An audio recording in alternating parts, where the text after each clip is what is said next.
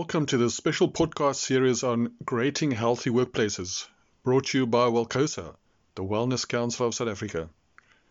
My name is Dr. Martin Combrink, founder and director of Welcosa and a wellness strategist. This series of podcasts features international renowned experts in the field of health and wellness in the workplace. And these speakers will impart their knowledge, insight, and wisdom in the field of workplace wellness to listeners around the world. So be sure to subscribe to our podcast. You will learn from international workplace experts about the latest insight, knowledge, and innovations on how to create healthy workplaces for all.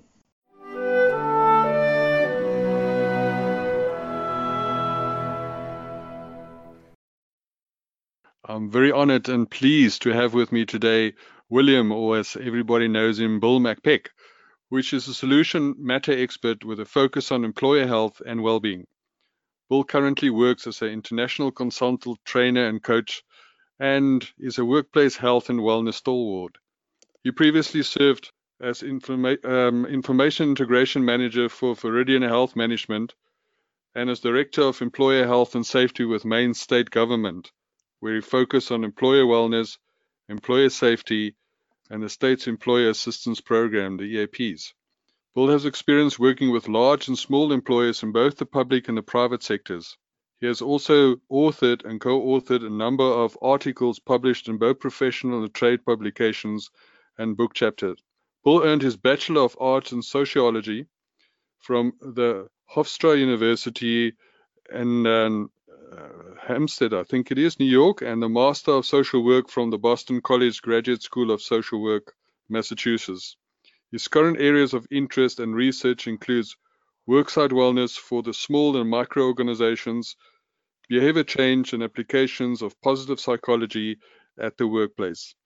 And he will be talking today on us a very important and interesting topic, understanding the concept of a healthy workplace. Welcome, Bill. Thank you very much, Martin. I'm honored to uh, be here as part of the Welcosa uh, Summit. And I'm really excited about sharing the concept of a healthy workplace uh, with the audience. So, uh, I, as I um, am known to say, uh, both online and, and in print, um, it's not an either or situation in my mind. You can't just work to create healthy employees because so much of our health and our well-being is influenced by the context in which uh, we're finding ourselves or where it's taking place.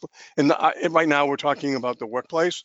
So I, I think we have to, as a field of worksite wellness, that we have to work just as hard to create healthy organizations. And I use the word healthy in the very broadest sense of the word um, as we do to create uh, healthy, happy, and engaged employees. And I think that's one of the biggest challenges uh, we face uh, today is the whole challenge of terminology. And what do we mean by a healthy workplace? And what do we mean by health, wellness, and well-being? Unfortunately, there's no consensus definition as to what these different terms mean. So that I think is creating some issues for us. So when, when I talk about a healthy organization, um, as I think I've said, I, I use it in the broadest sense of the word. Hmm. But if you look at healthy organization literature from a historical point of view, uh, a healthy organization was basically considered an organization that made a profit if it was for a for-profit uh, organization, or it was an organization that was financially stable if it was a non-profit organization. And that's all well and good, but I think in today's day and age, we have to take a much broader view of that. So I describe a healthy organization as being an organization that's making a profit or is financially stable, and it's a great place to work. I think you need to have both. So a great place to work, and, and that's a, a copyrighted term, at least here in the States, uh, where I'm based. So uh, I, I, but I basically consider a great place to work to simply mean a workplace that is humanized or is people-centered or a people first workplace. So, as I said, there's no consensus definition for health, wellness, or well being, and, I, and I think that's uh, problematic.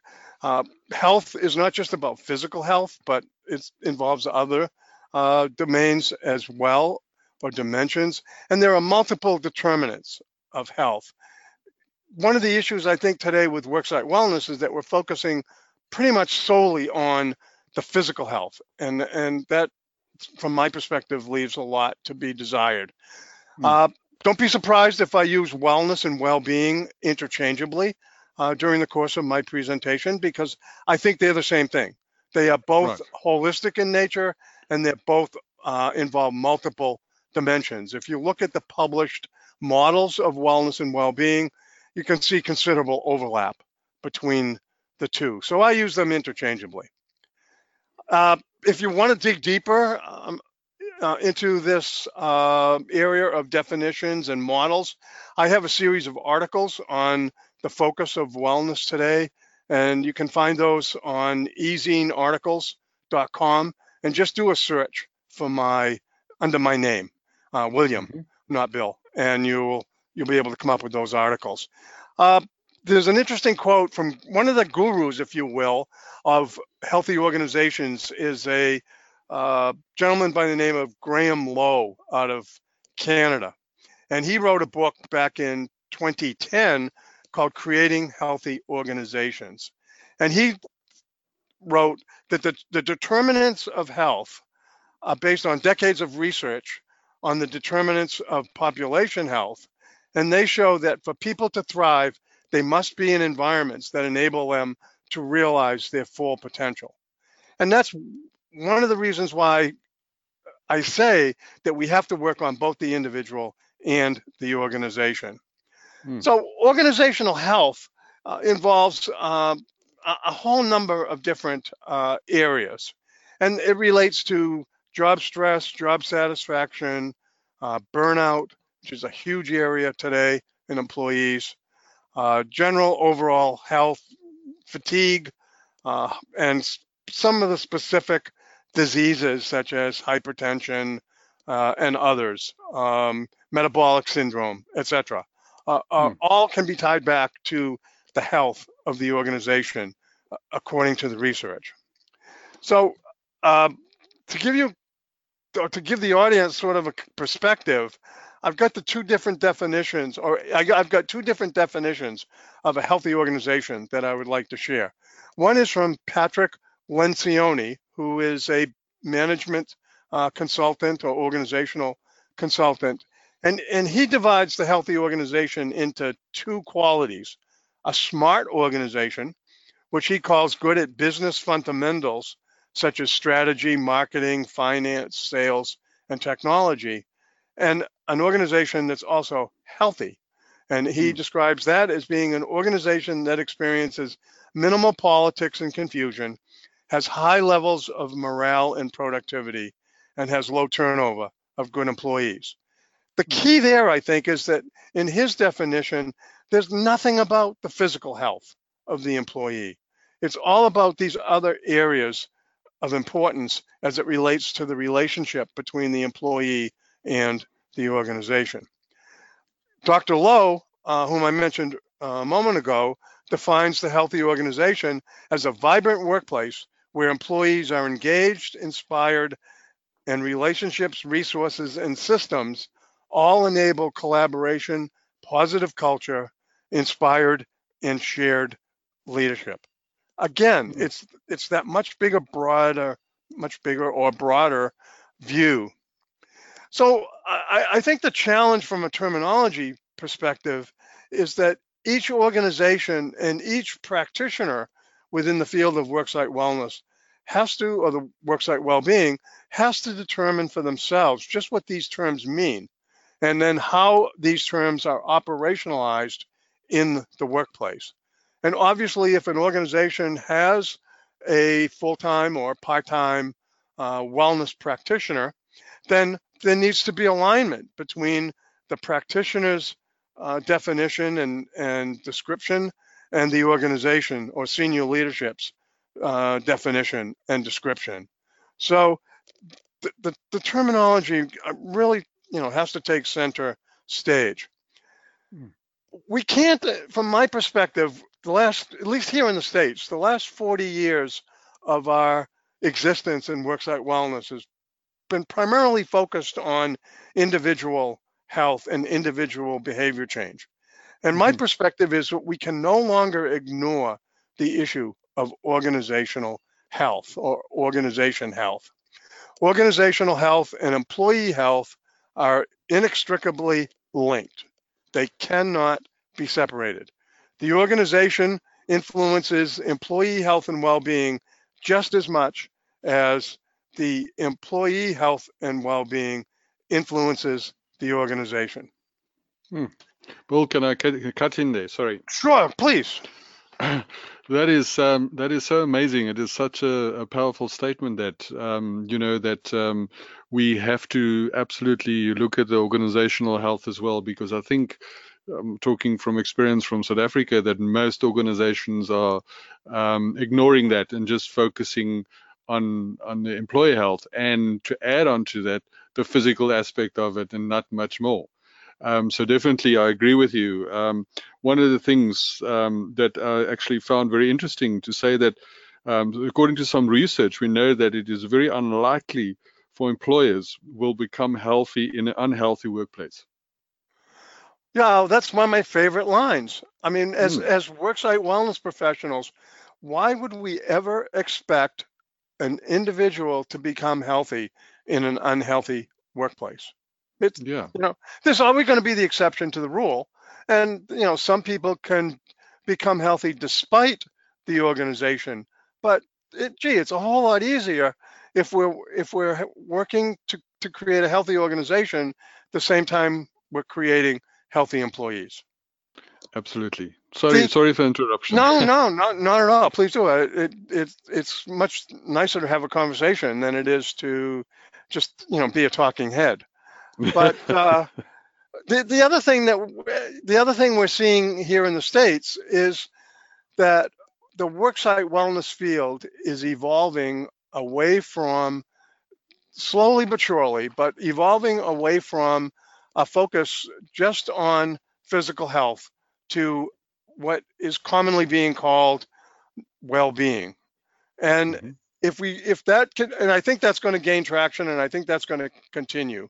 And if it does, then it's going to become incumbent upon the worksite wellness community to, to not only look at employee health and well-being at work, but also health and well-being outside of work. Because just as the you can't separate the employee from the organization. You can't separate any longer you can't separate the employee from home life because hmm. so much of what we do today is knowledge work and it's not being on an assembly line making a widget and you're not there for eight hours but you you take homework with you um, you take work home with you but mm. you also bring stuff from home to work. And if if things aren't well in the broadest sense of the term, then that's going to impact on the level of engagement that employee has at work. And that's mm. what it's all about. I mean, you know, we're not, you know, we're not paid to show up at work. We're paid to add value. And if we can't add value, that creates real issues uh, for the employer. So mm. we're going to see increasingly uh, terms like thriving and flourishing. And also here in the States, there's an initiative that's probably, oh, maybe about 10 years old now uh, called Total Worker Health that comes out of the uh, Centers for Disease Control, National Institute of Occupational Safety and Health. So we're really beginning to see a blending of the uh, physical health and the, and the well-being. And I personally, um, I think that's a good thing. Hmm. Well, th- that was actually one of my questions. I wanted to ask you about the total workers' health. Um, but anyway, you covered that now. If I can just come back to what you said about not only in the workplace, but also the home life, um, can we extend that also to say that, um, you know, in, in South Africa, we've got a term um, Ubuntu, which means um, I am healthy and I can only be healthy if you are healthy. So that extends it to the community as well, almost. It does. A lot of the well-being models uh, do have a uh, dimension or a domain uh, for community, uh, and and we all. Again, I, I don't know about South, South Africa, but mm. I'd be surprised if it's not the case. But an employer has a huge impact uh, on a community and plays a huge role in, in a community. So it only makes sense that well-being be expanded to include the relationship between the employer or the workplace and the community. Many organizations today are doing what is called corporate social responsibility. Yeah. And that's just a big word for, or a couple of big words for having employees volunteer in the community or do things that are community based. So that's uh, an important area. Mm, okay. I would agree. Please continue. Alrighty. So if we if we talk about total well-being, that means we have to take, as I've said several times, we have to take a dualistic approach to what we mm. do. We have to focus at the individual, but we also have to focus at the systemic level. And that's just another word for uh, systemic is just another word for we got to focus at the workplace, we got to focus at, at the community. Everything is interconnected. So we got to we got to work at multiple levels. At the individual level, uh, as I've said, we're evolving away from the physical health issue just alone. So we need to look at uh, value, the employee values, beliefs, knowledge, skills, abilities, practices, and behaviors, and opportunities to practice the new skills and um, knowledge that they're learning. Within the educational community today, there's a term called continuous uh, learning, and mm-hmm. it, it, clearly applies uh, in the organization uh, as well. So that's the individual approach. Excuse me. Um, at the systemic level, uh, we talked about communities, but also friends. There's considerable research by, uh, I believe, that uh, a researcher at Harvard, Chris, um, Christopher Christakis and uh, Fowler. I can't think of what his first name is at Yale that talk about the impact that uh, friendships and relationships have on health, and they've done some amazing uh, networking um, research. And our mm-hmm. family, we, we've talked about that a little bit already. Uh, family wellness is an emerging area uh, here in the States that employers are beginning to uh, tackle and look at for that very reason, because you can't separate the worker from the home uh, anymore. And many workers are also working at home today too, which is another whole sure. uh, mm. issue um, as well. So we need to look at it from the systems point of view at well as well. So from a worksite wellness perspective, we therefore need to look at the impact of the workplace on the employee just as much as we need to look at the impact of the employee on the workplace.